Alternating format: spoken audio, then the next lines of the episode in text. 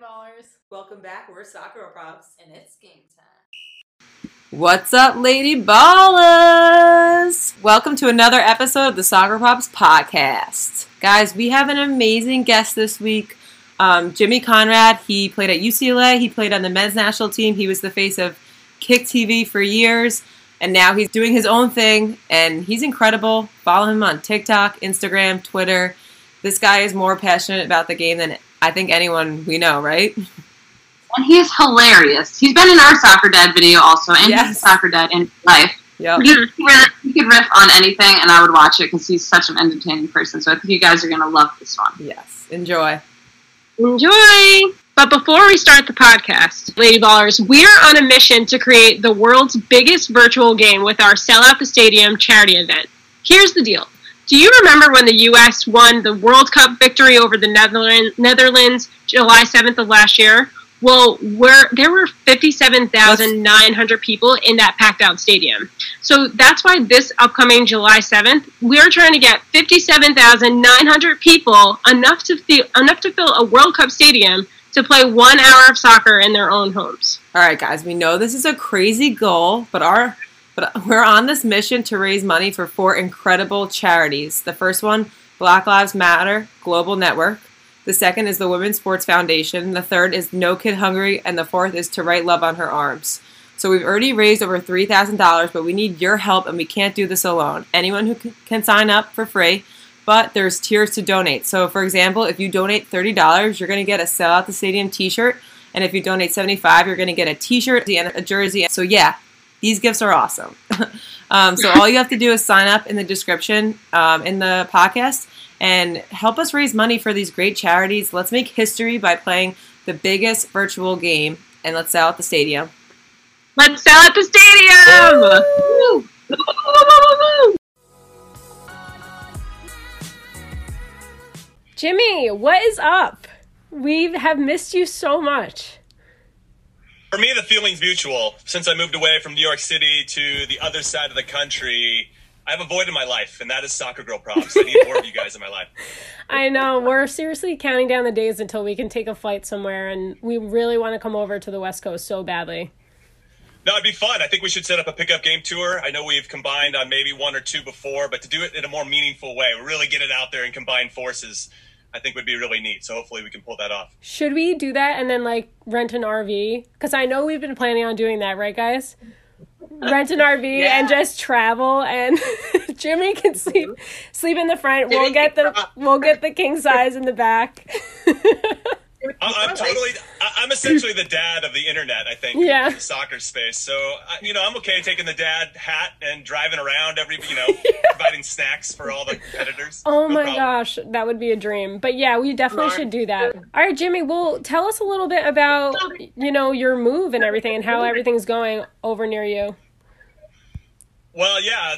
I would say that the move's been pretty good. I feel somewhat isolated up here. There aren't a lot of creators that are doing the same types of things uh, in this area of the country. So I do miss New York, and it's a lot closer to Europe where, you know, obviously we know a lot of the a lot of the games, biggest games are played. But, you know, I'm trying to fend for myself, and I get to do a lot of cool things. And I and I work with E A and Target and Coca-Cola and A T and T. And, you know, they're putting a lot of money into the sport, and it helps me stay connected. So. And the internet, obviously the power of the internet makes everybody feel pretty close. So, uh, yeah, I- I'm excited. It's it's great to be here. I have my own space, my own little studio. And, and that's made a big difference because we were in a shoebox in, in New York. And, and uh, I was basically, my studio was my bed. Yeah, I know. Yeah. Yeah, well, it's just so cool to see where you are and what you're doing now, because we met you when, two thousand fifteen? It was the, a month before the Women's World Cup. And yeah, that's that's right. Um, it was cool meeting you guys. I just really, somebody basically said, hey, you got to check out Soccer Girl Probs. And I was like, hmm, what are these girls doing? You know, and you guys were, I feel like, still trying to figure out how big you wanted to make this. And so to see where you guys are, let's leave me out of the equation for a second. I know you're, I'm your guest, but I want to talk about you guys, uh, what you've done in, in a short period of time, and, and how you inspire uh, the next generation of girls, and, and I'd say boys as well. I mean, I'm watching going, man, I wish I would have come up with those ideas. I wish I would have had the creativity to come up with that. Man, they're a lot funnier than I thought I was. You know, these are all real harsh realities I have to accept. But but on top of that, I have two daughters at home who are now nine and thirteen, which make me feel pretty old, even though I act like I'm seventeen or eighteen. So I feel like my median age is around twenty-eight, twenty-nine. Uh, it, it's it's cool to see how they consume your content as well, which obviously is going to be a little bit different than me. Yeah. And uh, it's very uplifting and powerful, and, and I can't thank you guys enough for what you do. Wow. That was really so sweet. And I was just going to say, guys, like, it's so cool that, Jimmy, you were a huge part of why we are where we are today. Like, you yeah. helped us. So for those who don't know, Jimmy Conrad, he was, what would you say your position was at, at Copa? Oh, well, I was ultimately the face of the channel. Yeah. Like, you, they, tell was... me I, they tell me I have a face for radio, so I like, reluctantly say this. Yeah. But uh, it's... Uh, Yeah, I mean, ultimately, I got hired to be one of the faces of the channel, and I was really the, the mainstay. Mm-hmm. I, I was the one that I was on most of the programming. I was the only full-time, I think, talent for, for many, many years. And they would bring in other people that were more freelancers, but I, a lot of the stuff orbited around me, and and I was thankful for that because that allowed me to kind of grow into the position a little bit and allowed me to be myself. Sometimes when you take jobs, whether it's in the media or somewhere different, you feel like you have to be somebody else when you put on that hat, yeah. and you're not, you can't be true to yourself. And I think that's what's pretty liberating about the internet and YouTube and making videos and social media is that you can be pretty true to yourself, and and uh, that's a lot of fun. Yeah. I enjoy it. Yeah, I was gonna say, for any of our followers who have never seen a video with Jimmy in it, or who have never watched him recap games or recap important soccer moments, you have to watch, because I'm telling you, I hate watching people talk about something that already happened. Like, I'm just, that never does it for me. But I could watch yeah. how an, how animated you get and how animated your face gets and the way you'll yell over certain things. Oh my gosh, you, the Coach Jimmy skits that you do. Like, I, it is so entertaining. It's, for my personal favorite, like, recaps. Yes. Okay, I can't watch recaps unless they are coming. But Alana, here's the thing. Like, Jimmy, you're pretty much the brother to our company because you put a, spin, a comedic spin on everything. And I think that's what sticks. Like, I want to continue watching you because you make it fun and engaging, you know? And I think, so just going back, like, when you, you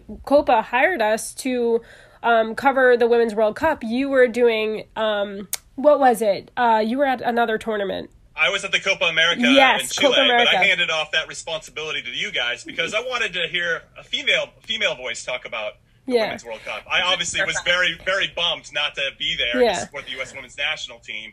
But we were trying to tackle a couple different projects at the same time, and uh, and yeah. I just thought it made more sense and felt more organic and, and real yeah. to hear from you guys and, and your journey and, and everything through that. I, yeah. I appreciate that. I mean, there's so much love going back and forth here. I feel like we should just end the podcast. Yeah. You know, follow Soccer Girl Probs on all the platforms. Follow me on all the platforms. We're done. This has been great. I love you guys. I'll be on your show anytime. No, it's just something because, like, I wish when we were uh, considered, you know, reporters or correspondents in, in Canada, I wish, you know, we were, were as funny and as charismatic as you are, you know, like, but it was our first time doing it. And, like, you really put us on, you helped us expose our brand. And, you know, it just, we, we grew so much that year. And we've just never, I don't even know if we ever really truly said thank you for that. Like, so that's how we met. And you were such a... Right? I mean, we've definitely said thank you, but no, you know what I mean. I mean. It's, it's it was clear you guys had talent. There was no denying what you guys were trying to do. Um, it was you were still very early on, and I think it was less about your identity. I think you guys knew who you wanted to be and what you stood for, but it was just a matter of, are we going to take that full step into this space in a in a really meaningful way? And I think the Women's World Cup in two thousand fifteen gave you that experience to see if you really mm-hmm. wanted it and really liked it. And uh, you guys ran with it after that, and, and even prior to that, you guys had planted the seeds for success. And honestly, it's it's super impressive to see what you guys have grown into. And and, and I think what's even more interesting for me is where you're going next and how you continue to evolve and, and grow this thing out. So it's it's very cool. Yeah, we have a bunch of projects that I'm sure you might have seen on social media, but like stuff we can talk offline about that's really exciting, and like we really want you to be a part of a lot of what's going on. And also, you guys would be proud. We actually have grown our male audience too, which is pretty awesome, right, guys? Like, yes. I like we used to be ninety-nine percent female audience, and now I think it's more like seventy-five, eighty. Yeah, twenty-five percent on Instagram. Or yeah. Males. Wow, that is impressive. Yeah. Well, um, I'm, Jimmy, I'm, one of, I'm one of them because yeah, I, I yeah. definitely follow everything you guys are doing. Yeah. When's the last time we saw you? in person? Yeah. Was that when we filmed the video, the dad video? No. No, it was... We, I feel like we saw each other at a pickup game, or maybe I saw one of you, or at least we talked about it. I feel like we talked about maybe seeing each other. I had no way. We it feel might... like there's been an event where we've crossed paths before. Yeah, maybe it we was Miami or something. We did, we did that pickup game in Red Bull together. That was so much That's fun. Right. Like, oh, yeah, yeah. That was awesome. But that yeah. dad video was hilarious. We'll have to put in the description. Yeah. I, I watched it. I showed it to somebody, honestly, like a month or two ago, and... And because I look at a lot of, I'll be honest, I look at a lot of your stuff for TikTok inspiration. and uh, and uh, I, I, yeah, I can't, you guys are good. And, and I watched it. I was like, man, that's a really good video. Like that dad video holds up. You know, you can watch it five you years are, from now and it'd still be funny, you know? Yeah. You were a full suit in one hundred and like five degree weather. Listen, my talent, and I tell this to anybody that I coach as well, because as a player, my, my biggest talent was commitment, and that's definitely transferred over to what I do now. I, I oh, you fully commit. commit. Whatever I'm going to do, it's with both feet, everything I got. I believe that. Also, absolutely. No, while we're on the topic, I really wanted to know, like, you have two daughters who probably play soccer. I think you are a coach of one of them, right? Um, I coach my youngest rec team, and I am assistant. And, okay. Well, I just try to help out with my older, but she's, you're she's get, in a, edging a formal your, club now. You're edging your way in to be the coach of her team as well.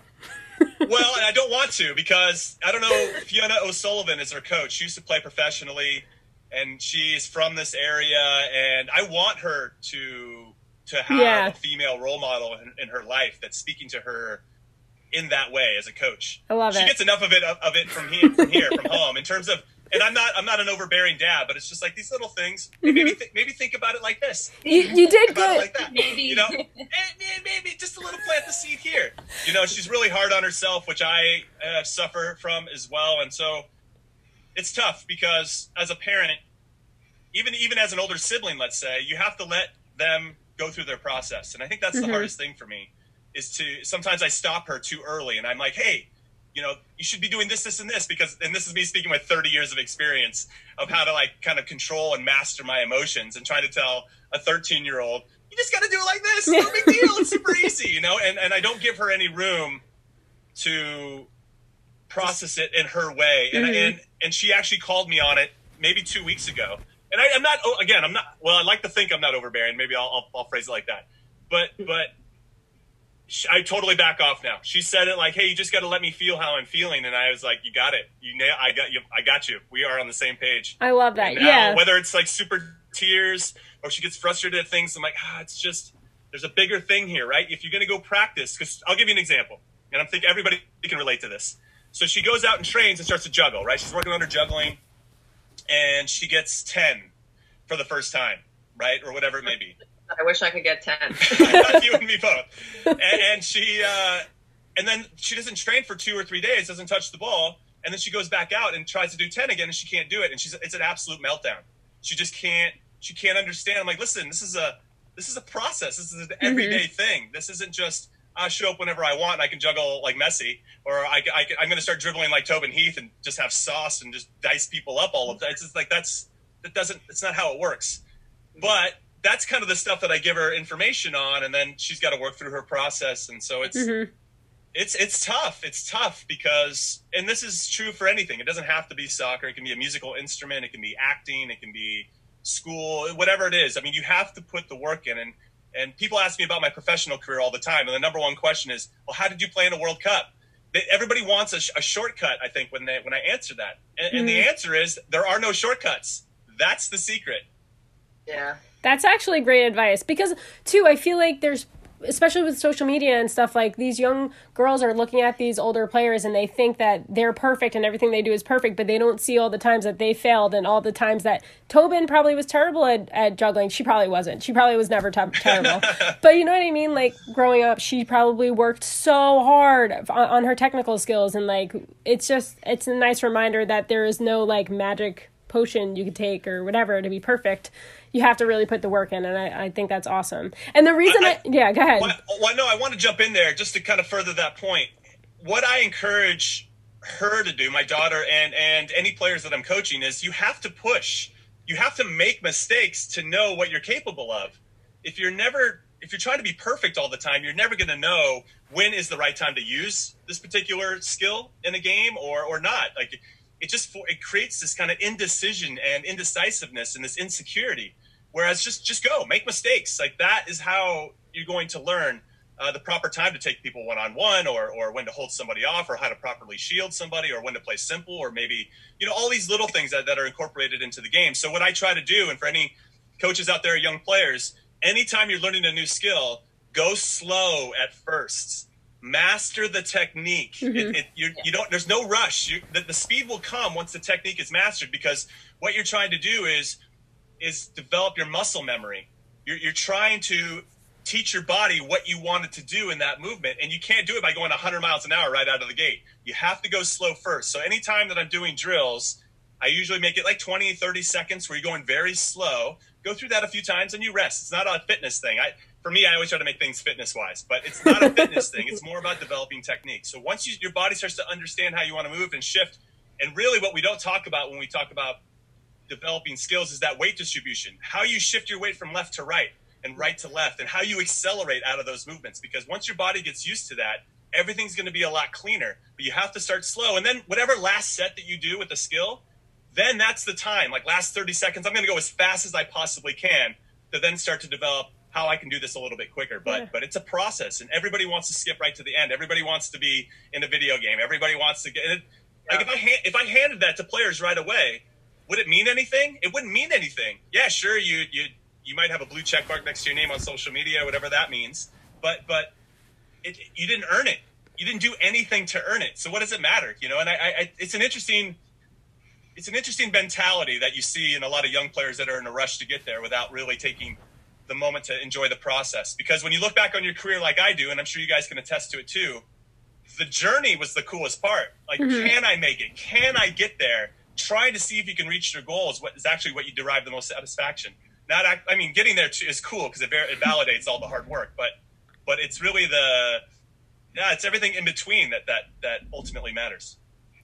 So, so true. And I love what you said, too, about failing. Like, I feel like everyone wants to get it right and get it right the first time and not mess up. But if you're experiencing failure because you're not taking risks, that's so rarely, it really knocks you on your ass when you experience failure. So that's why I think we, like, try to embrace the fails all the time mm-hmm. with things, because the more accustomed you get used to that feeling of, you know, getting knocked down or, or failing or completely messing something up, you can bounce back from it so much quicker than if I mean, you No, it's a great point, and I and there's two points I want to make on that. I played with so many talented players along the way, but when they hit that point in their career where everything isn't going their way, they don't know how to cope because they don't know how to cope with failure. That's mm-hmm. one. Two, when we talk about making videos now, like we, you and I both do on YouTube and, and, and TikTok or whatever we're doing, the funniest parts are actually when we fail. People, I don't know why. Like if you put out a bloopers video, I, I'm actually more drawn to that because it's the attempt to try to do something right and you mistake, where everybody can really relate to that. And it's, yeah. it's interesting where the where the failure is what people enjoy more than anything. Maybe they just want to see us fail. Maybe that's what it is. I don't know. I don't know. No, but I think... Do you, do you think... Sorry, Carly. Go ahead. No, no, no. Go. I was just going to say, do you think all the things you were just talking about for how you're coaching, are these things that you learned as a player or from other coaches or from after you retired? Or is it a mix? I think it's a mix. You know, there's a lot of stuff that I learned along the way. One of my biggest learning moments was I was about fifteen, fourteen or fifteen, and we ran into Marcelo Balboa's dad. And we saw him at a soccer tournament. My coach called him over, and you could tell he was like, oh, man, I got to talk to another team. At this point, Marcelo Balboa, for everybody that's unaware, uh, played in two World Cups for the U S Men's National Team, and and he's a defender like me. He was just, and he grew up in my area. Like I was like, oh, this is my guy. So when we got to see his dad, I was like, oh my God. So I stuck up my hand. I'm like, I got a question. He calls on me, and then I say the, the whole thing. Hey, how did Marcelo play in two World Cups? You know, and and because that's that's the easy question to ask. And for me, you could probably already tell that I would give a thirty minute answer to any kid that asked me that. But he just looks at me and says, he just went and worked on his game at the park every day for two hours. And then he moved on to the next question. And I sat there with that, and it was the biggest eureka moment. It was the light bulb wow. went over my head. I then realized that it was up to me to decide how good I was going to be at anything. It was not up to anybody else. Mm-hmm. And that was really important. Now, I'll say that. That's really easy for me to say, and obviously I proved that it works and blah, blah, blah. But I'm like, okay, cool. I know how to do it now. Marcelo went to the park every day for two hours. I'm going to go to the park for every day for two hours. So I went to the school by my house, and I went out there, and there's a wall, and I got a ball, and I'm like, uh, what do I do? What do I do now? You know, and there's no YouTube back then, uh, so I didn't have any true. online tools. So it, it was it was really interesting, and, and I think what it ended up doing, and this speaks to what your your point, Alana, with with terms of coping.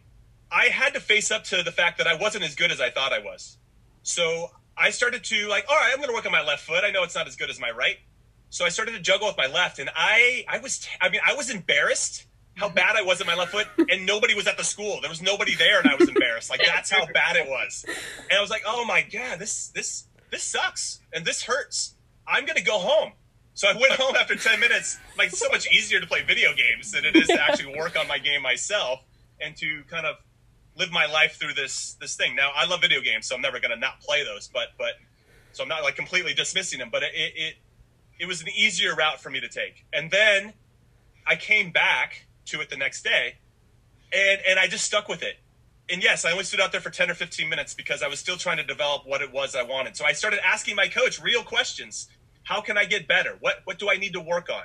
And then he would give me some insight. I'm like, okay, cool. I'm going to I'm going to apply that. And what happens is, if you stick with it, you start to slowly get better than your teammates. And you're like, huh, this is kind of cool. I like being better than my teammates. This is actually a really great feeling. And then you go, what if I stayed out for twenty minutes? Would I be twice as good? Like, is that how, is that how it works? Is that how the math works?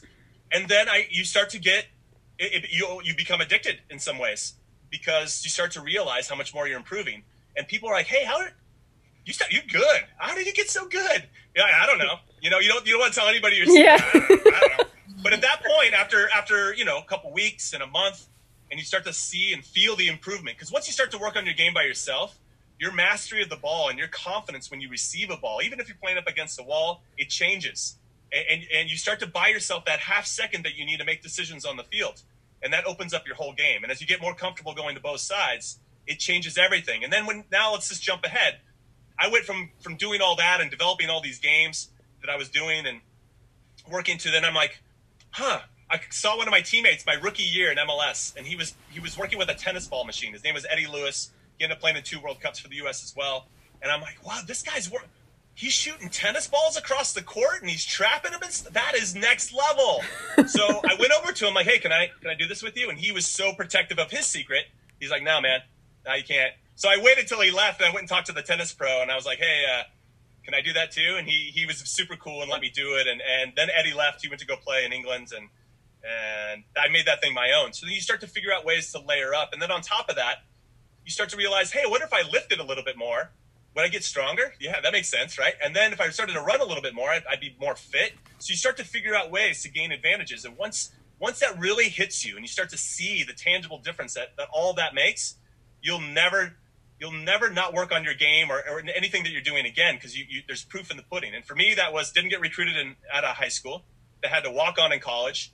That won the national championship my senior year. We used to U C L A and didn't get drafted. The other four seniors got drafted and I didn't. So I had all these doors closed in my face, and yet I still found a way to play in a World Cup, uh, to be captain of the national team, to be on cereal boxes and play in, be in FIFA video games and all that stuff. And it was only because I was working a little bit harder than everybody else. Yep, I love it. Do you have your cereal box in there? I do. I do. It's in here somewhere. You got to show us a picture. That's freaking awesome. Also, I just I, love this mentality, because I feel like people think that, well, I feel like what what's often common is that when people fail, they continue to fail and they get so discouraged that they get lazy and they're like, well, why am I going to try you know, to do this if I'm just going to fail? And it's a terrible mindset. So like the reason the, you know, you going out there and doing that every single day and putting the work in and seeing the results, that is motivation in itself. It's self-motivation. And I just love that. Like that was definitely key to you and your successes for sure.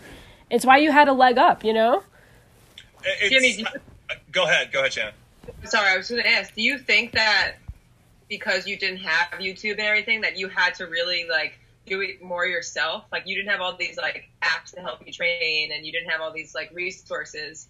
Like, do you think it was because of the time like that, that it was more on like on your own and you had to do it yourself? Uh, in many ways, yes. I will say my only reluctance about the YouTube stuff is that maybe you're training on and you're working on your game or working on different moves and skills that don't really matter.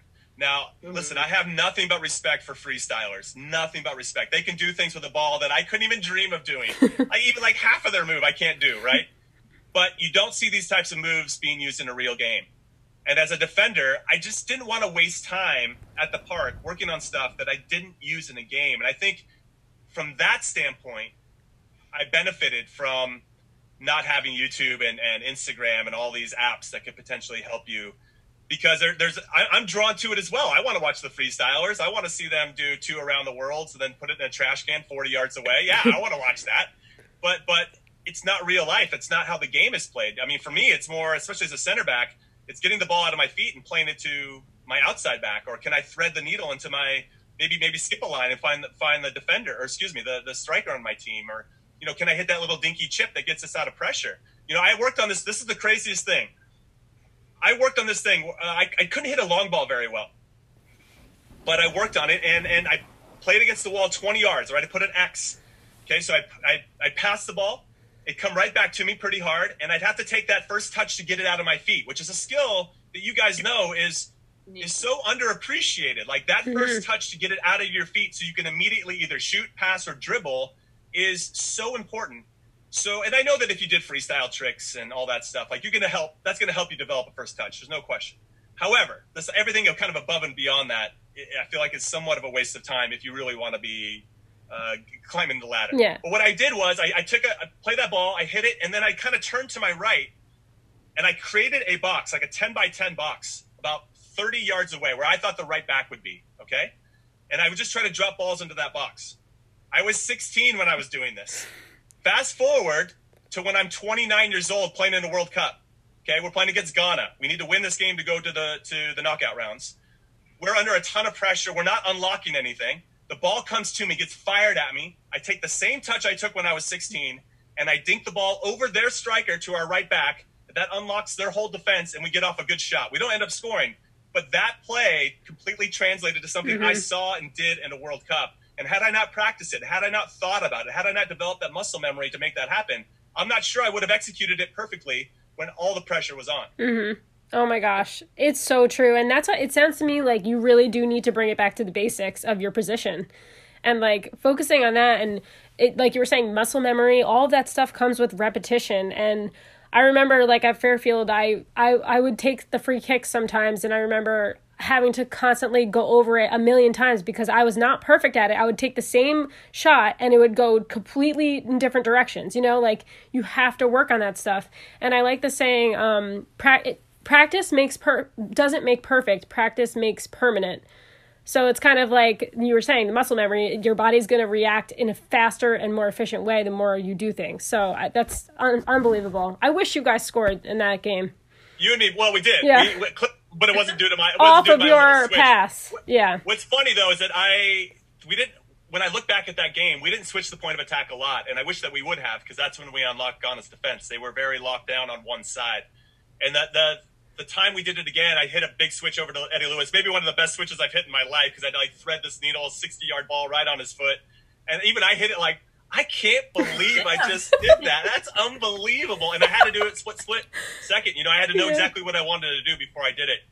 And it got to him, and then we we whipped. We were down a goal at this point. He whipped it in. I think Brian McBride hit the post, you know, and, and it just, that recognition and understanding, you know, how to unlock defenses, even as a center back, it's just, it's so important. And and I don't know, I don't know exactly the audience that you, I mean, I know the, the age of the audience, but I don't always know what your podcasts or who you're trying to talk to and, and how.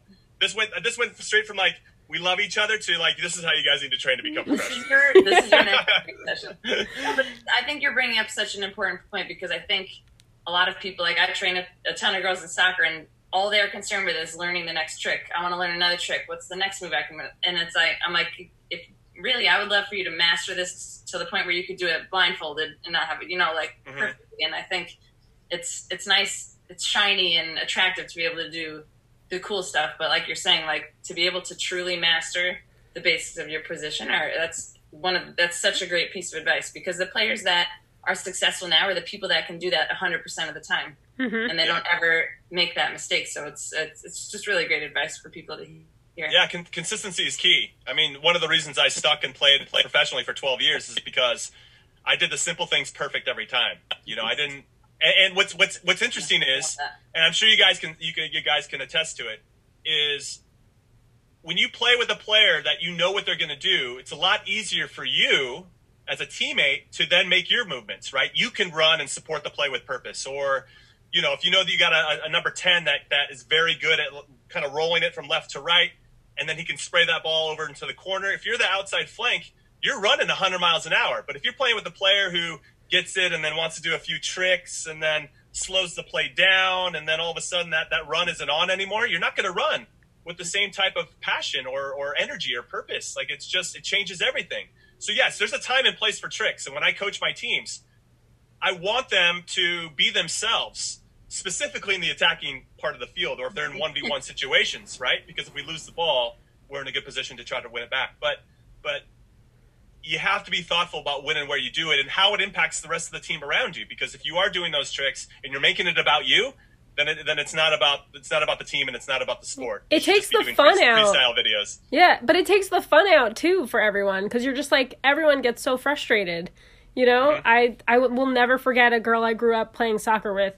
She would just take the ball and take on four people and do like a Maradona and all this stuff, and she'd lose the ball, and we're like, you know what? I don't even want to play you the ball now. It's just, you know, I think it's, I know who you're talking about. Yeah, you I, you actually you could have called Shannon she, by her name. No, no, no, no. It's a mutual. It's a mutual friend. Um, yeah, you definitely know. But everyone has that team, yeah. like that teammate, you know, that they're remembering right now or yeah. currently. But it does. But. Yeah, it's it is true though. To think about that, it's like uh, there's a time and place for it, and you totally encourage it, but of course, like, not in dangerous situations where your team actually, you know, your your defense is going to work that much harder if you lose the ball and you have to get back. So, yeah. So, so I'll give you a story uh, that kind of speaks to the opposite side of that, where I would want my teammate to get after. Yeah.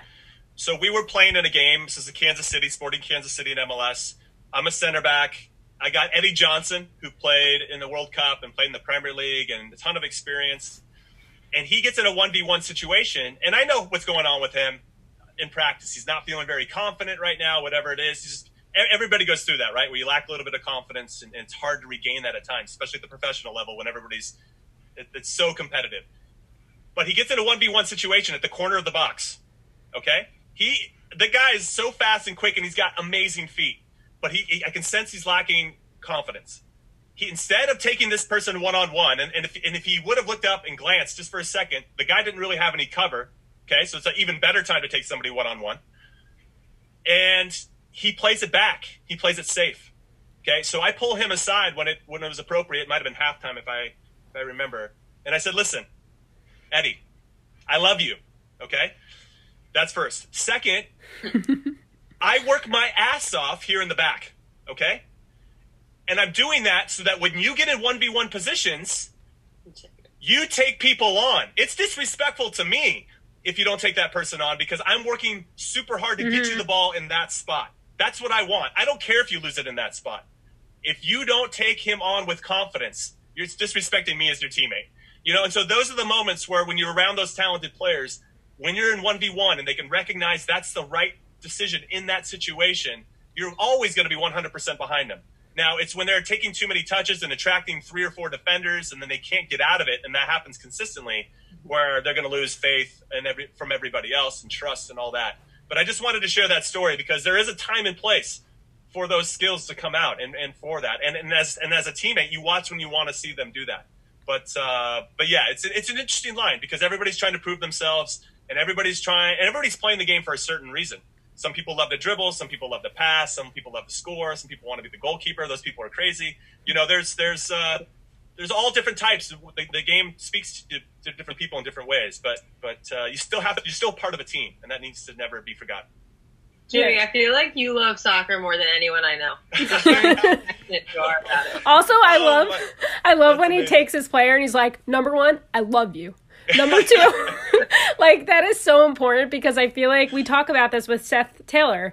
Like, the player, all they the player wants is to be loved and accepted. And you putting it out there first, saying, like, I'm not mad at you, but I have constructive criticism for you, and this is going to help you. You know, I just, that was so great.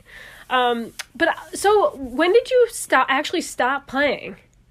I retired in two thousand eleven. Uh, I had concussion issues, and so okay.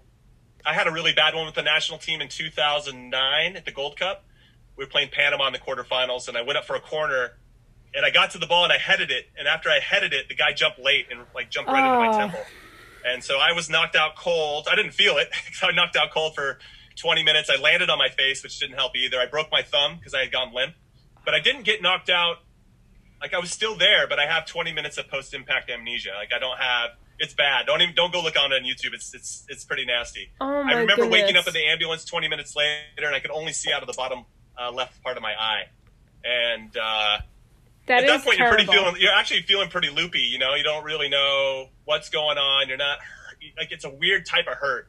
And yeah. after that, that particular concussion, obviously, I, I followed all the protocols and got my tests and waited six to eight weeks before I started playing again.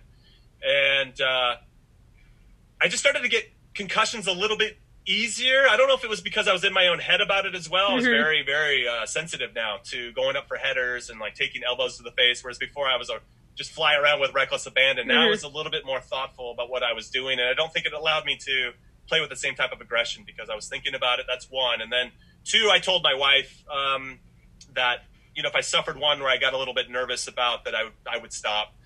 And I got punched in the back of the head by a goalkeeper uh, innocently. Like we both went up for the ball for a corner and he just came late. And I got there first and he hit me right in the back of the head. And I blacked out for like ten seconds and I didn't feel very good. I passed all the tests and all that. But I had a headache for three months. Oh, my god! So it just, I was thirty-four. You know, I'm not going to go for the national team anymore. I was with Chivas yeah. U S A. Doesn't even exist. Uh, they're L A F C ultimately now. And and uh, there was just there was it was a rebuilding project. I didn't need to be the hero anymore. So yeah. I stepped aside and, and then started my media career. And, and away Wait, we go. You stopped playing when Twitter was just starting to get big. Did you immediately get onto the social media game and? Oh, I Start. was there like in two thousand nine. Yeah, yeah, yeah that's I was on early. That's how so I he, felt. Like I was like, I love Twitter, but no one loved Twitter. Like I was writing my diary on Twitter, and nobody cared. yeah, those, some of those early tweets are crazy. yeah. I'll give you, I'll give you a crazy story. So, in that same Gold Cup where I got had that con- bad concussion, I was still with the team, and what had happened earlier in the tournament was the Mexico coach. There was he was I think that was against Panama in the group stages, first game of the tournament. One of the Panamanian players is kind of running off the field to save a ball, but you know, right where the coaches stand, the little coach's box. Mm-hmm. And as the ball's coming out and the player's coming out, the coach of Mexico sticks out his leg and, and essentially, like, not two foots him, but like gets him over the knee. It's like a t- proper tackle. Wow. And everybody's like, what the hell is this guy doing? You know, so he gets banned, this coach, until the final. Well, let's fast forward to the semifinals. I'm hurt because we I got hurt in the quarterfinals, but I'm with the team. We get to the final with Mexico. The semifinals were in Chicago. And these are our big rivals, by the way, but we share a plane to go to New York for the final. And Stu Holden, who a lot of people are familiar with Stu Holden now in the soccer space, he goes, it's kind of crazy that we're uh, that we're uh, going on this this plane with Mexico. I, I hope the kick the coach doesn't kick me on my way down the aisle. Amazing joke, right? I'm like, dude, can I, I can I tweet that? That's hilarious. This is really early on. I maybe have like eight hundred followers at this point. And, and so I tweet it, and I close my phone, and we have a three-hour flight. Yo, I get off. I get off the the flight. Three hours, dude. It has gone viral. Oh my like, god! Like, I was like, I was getting death threats. No. It was yeah. It was the lead story on SportsCenter in Mexico right before it, it, your game too. And I wasn't even playing. And oh I had my to. God. I had to apologize to. Uh, well, U S Soccer, of course, because they were like doing all this troubleshooting for me and to everybody else. And then I had to. I had to go on. Uh, the the media for Mexico and apologize to the people and the coach. Oh, and, and, yeah, and, and basically say that I was just it was just a joke, you know. I, it didn't mean any disrespect, oh. and, and I was just sitting there training, watching the guys train at Met, it's MetLife Stadium now, and it it was insane. And I never had as many cameras pointed on me for a training before my whole entire Here's life. And I was just like sitting there and I can't do anything. I'm, you know, I'm coming off a concussion and they're probably like, Jimmy's insane right now. He doesn't know what he's saying, you know, whatever they're using to defend me. You should have so blamed I, your I, concussion. So I took down the tweet. You know, I didn't know what to do at that point. It's so early in Twitter. I took down the tweet. Uh, I have a newborn baby at home. Um, or no, she's like two. She's like two.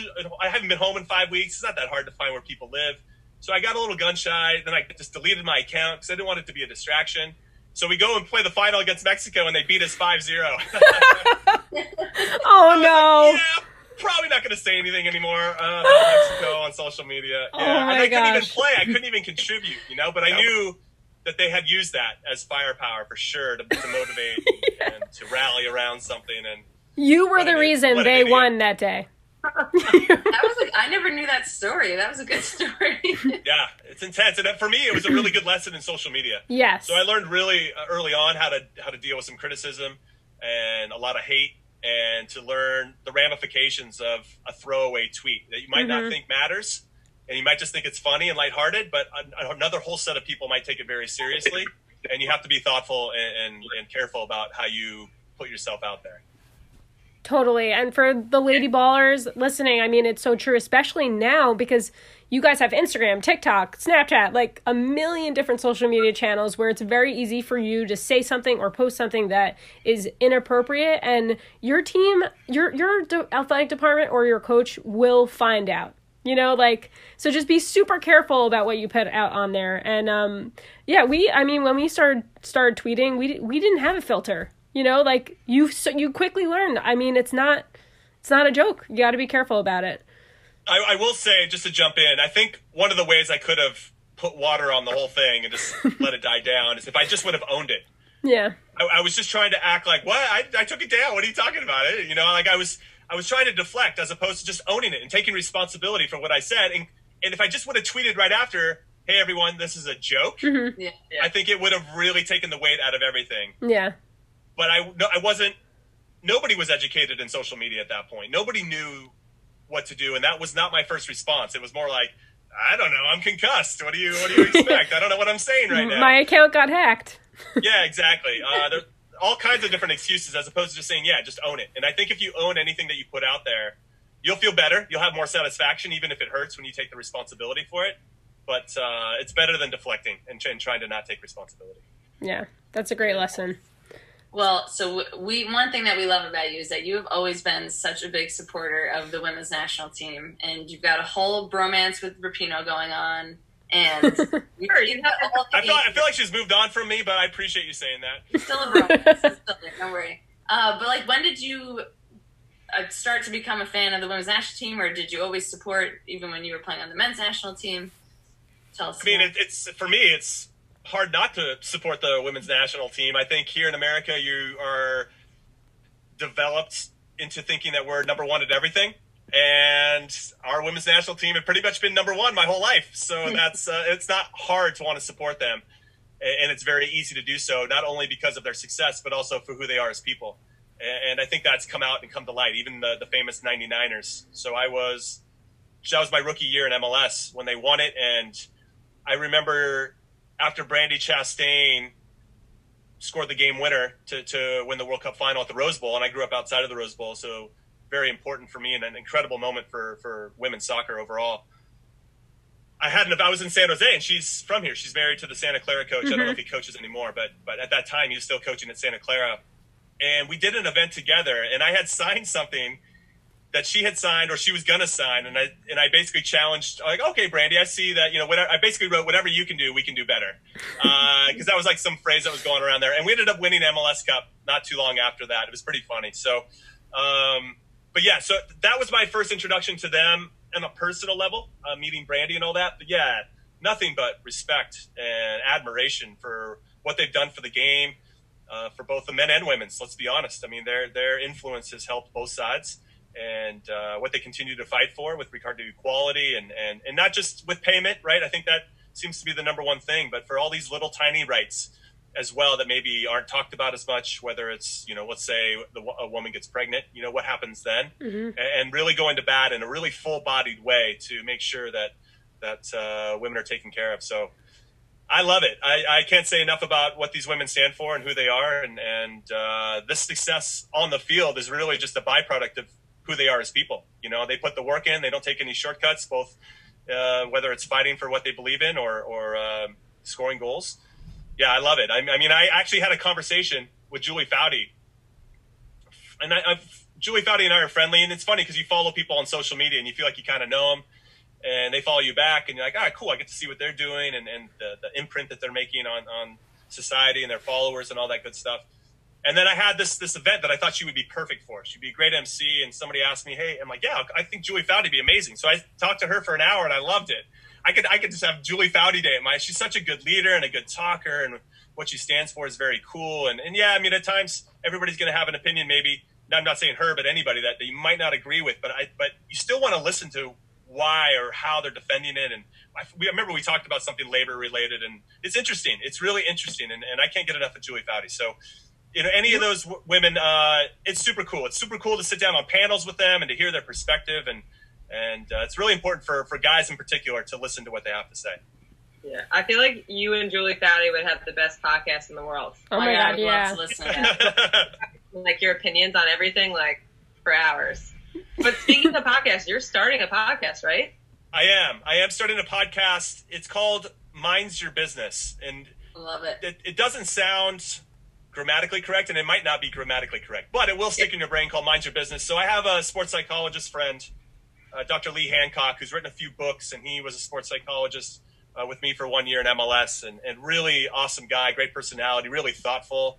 Uh, and, and what we're trying to do ultimately is, when we talk about players, and I'm sure you guys do it too, we're always talking about how fast they are, how strong they are, how good they are with the ball. But we never really talk about the mental side. How do they deal with adversity? How do they cope with success?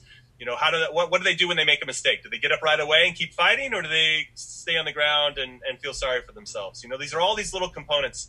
And I think we could all agree that it's actually what happens between the ears is really going to determine how much success you have. You have to have, obviously, proficiency in all those other things. You have to be pretty good tactically and technically and physically to, to scale the ladder and get up to the highest levels. But if you don't have it between the ears, you're not even going to make any any steps whatsoever. So it's really kind of exploring that. And it's not just, we're going to have some soccer players. We just had John O'Brien on, who's very elusive. John O'Brien, I think, is one of the best male players that we've ever developed. And he retired at twenty-nine, completely disappeared, went off the grid, and now just got his doctorate in, in psychology. Wow. Yeah, so we have, I'm like, dude, this guy, it's like, he's like Bigfoot. He just, you know, does he exist? Did I see him play? Was he my teammate once? And now all of a sudden, here he is. And super bright guy. Uh, he played at Ajax at eighteen. He got recruited. Uh, he grew up in my area in Southern California. Wow. And Ajax was there scouting, and they got him. And he played in the Champions League and was a key guy for us in the two thousand two World Cup. And he was my teammate in the two thousand six one. And, I mean, that that guy that talented to retire at twenty-nine is, says something, you know. And so he just sees things in a different way. So he's just one example. But we want to talk to musicians, actors, C E Os. Uh, we'd love to have you guys on just in terms of not only your playing career, but but how you've developed a business and how you continue to maintain that and how you want it to grow. I mean, these are all what, what you find out is when you strip away kind of the backdrop, we're all talking about the same stuff and the themes are very similar. So we just want to make sure that we're connecting with people on that level, because I think it'll make you and everybody else a lot more relatable. That's awesome. I'm excited for that podcast. When, yeah, when is it going live? Yeah, it hasn't gone live yet. Well, I guess I should probably talk to you guys about podcasting, but we want to package maybe three or four and get four of them done and then kind of release all four at once, and then starting to get into like a twice a week routine. So I would look for it in about two or three weeks, but I appreciate you guys giving me the plug. I think it's a really fascinating topic. And for me in particular, because we do, and I, you guys are the same, we do a lot of jokey stuff, lighthearted stuff on camera. This allows me to kind of tap into something I care about, but don't really have a chance or a platform to talk about it. Yeah. You're I- an onion, Jimmy. You have many layers. Yes. Thank you. I love it. I, I yeah. It's just the fire. Yeah. Yes. Let's do it. All right. Okay, cool. Ready? What okay. is your favorite cleat? Ooh, I was an Adidas Predator guy. Okay. I was with them for twelve years. I have to say Adidas Predator. I think I'm contractually obligated to say. No, no. I think the two thousand five Adidas Predator was my favorite, and that was like the year I really started to have success and get in with the national team and was M L S Defender of the Year and all that. So wait, what? You get a little, you get attached to the boot. Yeah, you do, one hundred percent. What one hundred percent. Color? What color were they? They so they wouldn't they wouldn't send me the fancy ones. Okay. As a center back, they would refuse to send me the fancy ones. So I wore I wore black with red red tongue. Cool. Nice. All right, most memorable moment on the fields. Ooh, wow! Probably scoring against Mexico and being man of the match in two thousand seven. That was my only goal for the national team. It helped Bob Bradley become the national team coach. He was an interim at that time. My my club coach was there. You know, my youth club coach was there in the, in the audience. And so it was a really big deal. And Yeah, was it was awesome. It was really neat. So that would probably be the one that stands out the most, and it's the one I roll the clip on all the time. Like if you haven't seen, if you follow me at all, within within three days of following me, you're probably going to see the clip of this goal. I have seen it for sure. um, what's the most embarrassing moment you've had as a player? Ooh, how do we define embarrassing? Is it is it? We're not like talking feeling, feeling sorry for myself or something funny. Be your own embarrassment, someone else's. Yeah, we're not talking about you juggling by yourself at the field.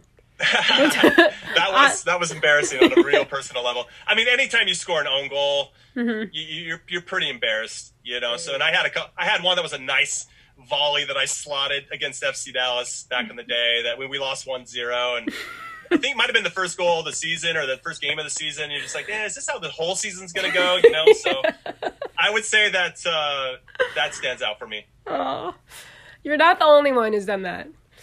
Um, it sucks. It sucks. Who w- was the most intimidating play intimidating player you've ever played against?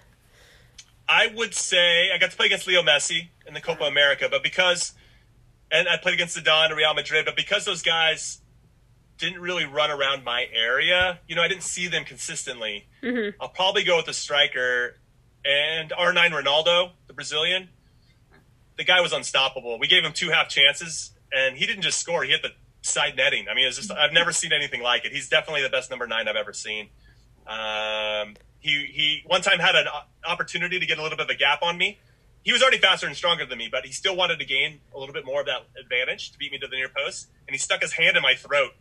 And I was like, "Ew, come on, let's look at you. Your legs are bigger than my whole body. You know what I mean? Like, let's just relax, Quadzilla, you know?" So uh, I was kind of like put off. He didn't score there, thankfully, but he did score two goals, and that was that was an incredible experience to play against him in a friendly. But uh, yeah, he would be one where I was I was pretty intimidated because you can't stop him. Yeah. Like, he can go, he can do anything with both feet, and you're like, this is this is a joke. Yeah, please please take it easy. I'll be like praying, please please like begging, please just take it easy on me today. Please be disinterested. Please have something going on in your life. Be you don't sick. Really want to play today. It really sucks when you know that for all ninety minutes you're gonna have to like literally not relax for mm-hmm. a hot second because yeah, that's like a whole different type of stress.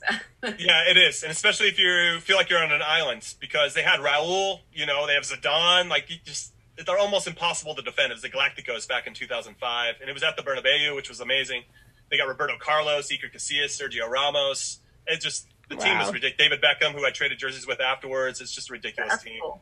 That's really I won't cool. tell you the final score. I'll just say it was an amazing experience. All right. Um, to talk that, who would who do you think would be the most intimidating female player to play against? Tobin Heath is probably the one that I would fear as a defender, just because she's so good at unbalancing you, and if she gets mm-hmm. you in her spot where she's in control of the situation, you're done. You know, I mm-hmm. when I talk to my players about defend defending collectively, even if we don't have the ball, you can still be in control of where the ball's going, right? You can still be, you know, in position to to shape the play, as I like to say.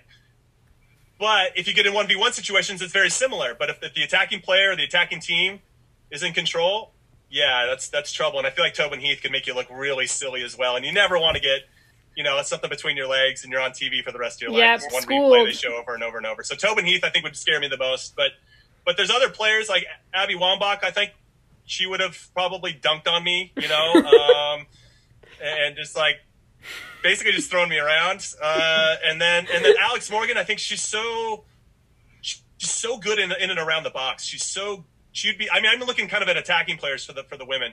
Yeah, she she's so crafty, like pulling off a shoulder and that type of stuff, which is a whole different type of defending, and, and creating enough space to get shots off. And obviously, her te- technique is very good.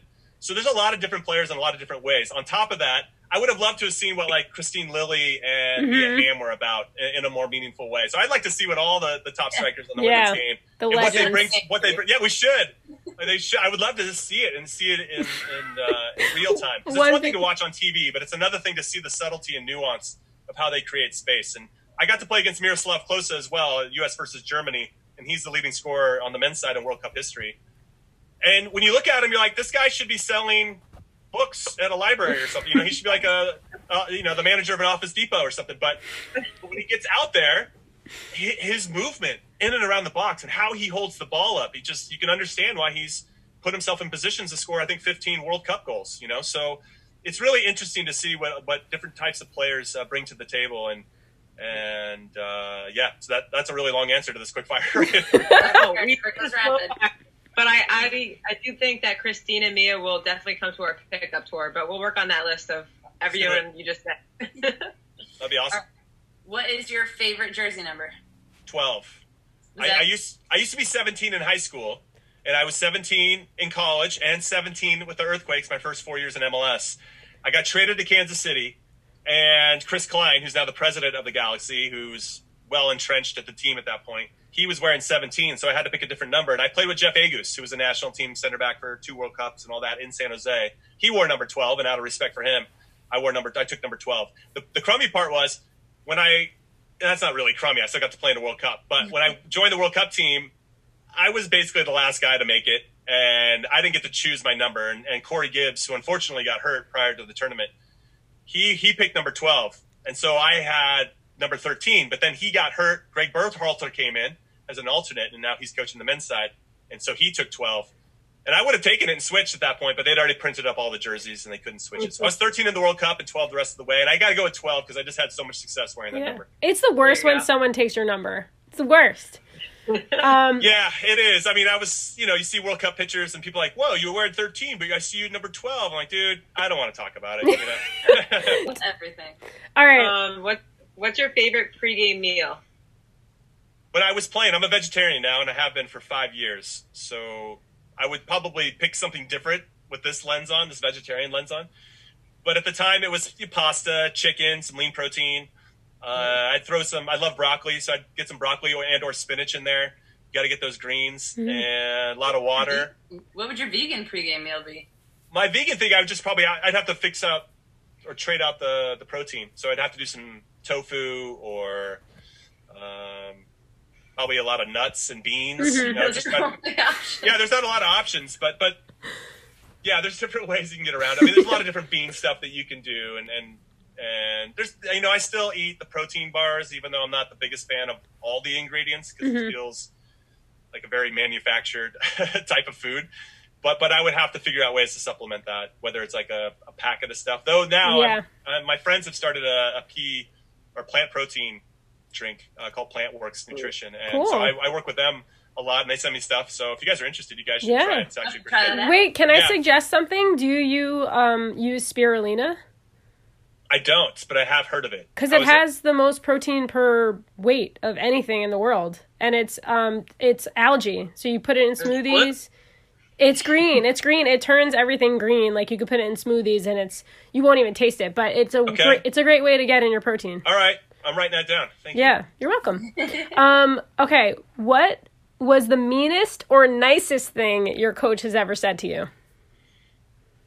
The meanest thing? I'm gonna. Can I go there first? Can I go negative yeah. first? Yeah. So the yeah. meanest thing, profanity included. Okay.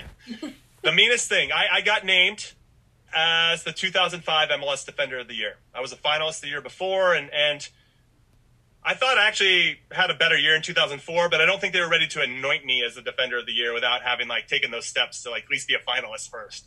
So in two thousand five, I have a, a similarly pretty good year, but I'm with the national team a lot, so I missed maybe ten games that season because I was with them for the Gold Cup, World Cup qualifiers, some friendlies, and my coach wasn't entirely happy about that. And and in fairness to him too, I, I didn't think I was as sharp for the club, my club team, as I was for the national team. So I'm just kind of giving you this as a preface. So I get named as the M L S Defender of the Year, obviously a huge honor, and it speaks to the guys around me, of course. You don't win individual awards by yourself. And uh, he pulls me aside after he gets named. We're, we're in the, you know, I worked really hard, you know, to get to this point to be even considered. And he pulls me aside and he goes, yeah, I think you only deserve that award for sixty percent of the year. Oh, and, and then, and then he gives so the team, mean. then he gives the team Defender of the Year award to another player on my team. Like I don't even win the team Defender of the Year award. Oh. So, so I go home and I'm, I don't really know what to do. What do you do? I don't, I don't, how are you supposed to receive and absorb that information? So I go home and I just start crying. I, you know, I don't, I don't, I don't know who to talk to. Like, what do you... Yeah. Like, like you, you can't tell a teammate thing. because yeah, your teammate's going to be like, shut up. Right. So it was a really, really weird time, and it, it, it really soured the satisfaction that I could derive from winning that award. Did you, now, did you light a fire under you? uh, maybe I think he wanted me to probably not settle, right? Because I was on the cusp of maybe making the World Cup team in two thousand six, which was, you know, the team was going to be named four or five months later. So I'm sure it was that. And his name is Bob Gansler, and I love him to pieces. And he that he, he whether he wanted to or not, he forced me to have thick skin. Like I had mm-hmm. to have thicker skin. I had to learn how to deal with that, and mm-hmm. and it did help, even though it, it really hurt me at the time. Um, and uh, yeah, so. Without getting too emotional about yeah, it. Yeah, I'm sorry was, for bringing was, it up. I was heartbroken. that was that was the hardest thing. Yeah. Now, I will say on the flip side, Ziggy Schmidt was my coach at U C L A, and I walked on at U C L A. So, and I and when after we won the national championship, I didn't start when the when the playoffs started. I was kind of in and out of the lineup. I transferred in as a junior. I'll save you that long story there, but ultimately, as a walk-on, this isn't where a coach is looking for you. You come to him, right? So, a lot of his love and attention. In fairness, I'm sure he promised these types of things to these players and their parents when he's recruiting them. But a lot of love and the attention to developing these guys went to from from him went to those guys. And for me, I just was like, all right, I'm at one of the best colleges for soccer in the country. I'm just going to get better. I'm going to naturally get better because I'm surrounded by better players. But I remember going, and, and they said I could come in. And uh, this is like my first my junior year, and I was going to go. One of my one of my high school let me, let me fill in the gap. One of my high school teammates got recruited, and he was there. And he said, "Hey man, just come. We're going to do the the physicals, the team physicals, as you guys know, right? So we do the team physicals before you're allowed to play. Everybody kind of checks your health and kind of see where you're at, base level, baseline stuff." So I went with him because I didn't know what to do. I had played two years at San Diego State, so I had Division I experience. It wasn't like I was some chump that was just trying to try out. Like I come in with a little bit of cachet, and as I walk in there. The, the the coaches, and it wasn't Ziggy, but one of the assistant coaches, like, yeah, you can't be here. And so I didn't, I felt super stupid. Okay. And, and I went and sat in Pauley Pavilion, very famous thing where all the U C L A Bruin basketball teams, and I sat there by myself for three hours, waiting for my guy to go through his thing and feeling like the dumbest, like, what am I doing here? But I, I, I carpooled with this guy, so it's not like I can leave. Oh. And there, this is before phones. So I'm just, I'm just sitting there by myself in this empty stadium going, what am I doing? I, I, this is, I don't want to look at anybody in the eye at this point. I don't want to get introduced to anybody. I just want, when it's time for me to be able to prove myself, that's what I want to do. So fast forward to that, okay? So that's where my whole U C L A career started and feeling really dumb. And we win the national championship. Five minutes into the first, first playoff game, the guy that starts in front of me tears his knee. I come in, and I know then I can play with a complete confidence because he's got nobody on the bench that is as good as I am, so he has to stick with me. We only give up one goal, and we end up winning it, winning the title. And then, then I'm like, I didn't get drafted and all that stuff. But before all that draft stuff, Ziggy Schmidt gets up on the podium, and we have our team banquet at the end. And he says that – I'm going to get emotional. He says that uh, that I am the epitome of what he, he considers a U C L A soccer player. So to go from that and to go to, like, not – you know, to, to become this well-rounded and, and prove myself – and to deal with adversity and to never be his guy, for him to say that, of all the seniors, he didn't say that about any other player but me, uh, it still means a lot to me. And so, aww. You know, unfortunately he passed away a few years ago, but but uh, yeah, so that's what I would say to that. I'm going to stop there. That is that's incredible. From the starting, your start, first experience with the U C L A program and to then to end it like that, that's that says a lot about just the program, your experience, and what you must have meant to it too. So that's, that's yeah, awesome. It's crazy. Yeah, it's wonderful. That, I feel like that's like the movie Rudy, but better. Yeah. Yeah, there's a lot of like parts of my story that are interesting, and sometimes when I'm talking about it, I'm like talking about somebody else. But, but yeah, I lived it, and and you know, really talks about what I said before. There are no shortcuts. Not everything's going to go your way, but if you really want it and you put yourself out there, it's it's there for anybody. Yeah. To to make it. Jimmy, happen. Are you going to write a book someday? Uh, I I probably should. I don't know. So I feel like I've put myself out there in so many different ways. You need to. You need to. I don't know. Maybe. Maybe. Maybe one day. I mean, right. At least if you never want to print it, then you can give it to your daughters, you know? That's yeah. true. I think they're tired of me at this point. So, well, speaking – Jimmy, Jimmy, speaking of, we have a Lady Baller's Guide to Life book that's coming out, or it's out yes. now, It's out now for pre-sale, and we're, ju- we're going to start promoting it, but we really think your daughters would love it. Like, yeah. we have to send you guys a copy or something. No, well, I don't want you to send me a copy. I'll buy it because I want to support you. Oh, Jimmy. No, sending. No, um, not, not allowed. Even for your thirteen-year-old, not your nine-year-olds. Okay. okay. Yeah. That's fair. But it basically, like, will prepare them, and it's all the advice that we wish we we could have had when we were growing up playing Amazing. Soccer. I and love it's, that. Yeah, yeah and that's it, a great idea. They might really like it. All um, right, last rapid fire. Um, who's your favorite Soccer Props? Soccer Props? Soccer Girl Probs. Oh, yeah. Oh, wow. Wow. This is putting me on the spot. No, don't answer it. Don't answer it. You have so, to. So you, nobody, can, nobody can see you guys right now, but you're all like trying to dance to, to win my approval. Um, is the dancing um, working? No, I don't know. I mean, I appreciate the effort. So that, that's yeah, but it's, I mean, they're all doing it right now. Everybody's got their own style. Shannon, do the I backpack can't. kid. I'm going to plead the fifth. I apologize. We're sorry for putting you in that position. No, it's all good. It's oh, all my good. gosh. Anyone, yeah, you guys can't see, but he did math Shannon. But anyway. No, okay. He didn't. uh, Thank you so much for coming on, Jimmy. We, oh, thank you for having me. It was it was fun. I always enjoy uh, spending time with yeah. you guys. We thought we knew so much about you, but like speaking to you and hearing your personal stories, like that's why we love podcasting, because you just hear all the stuff that people don't always say to everyone, you know, and uh, on yeah. interviews and stuff. So I don't know. I think it made us closer. We're best. We're best friends, right? I know. Megan yeah. Rapinoe's out. You guys are my nope, new B F Fs. She's out.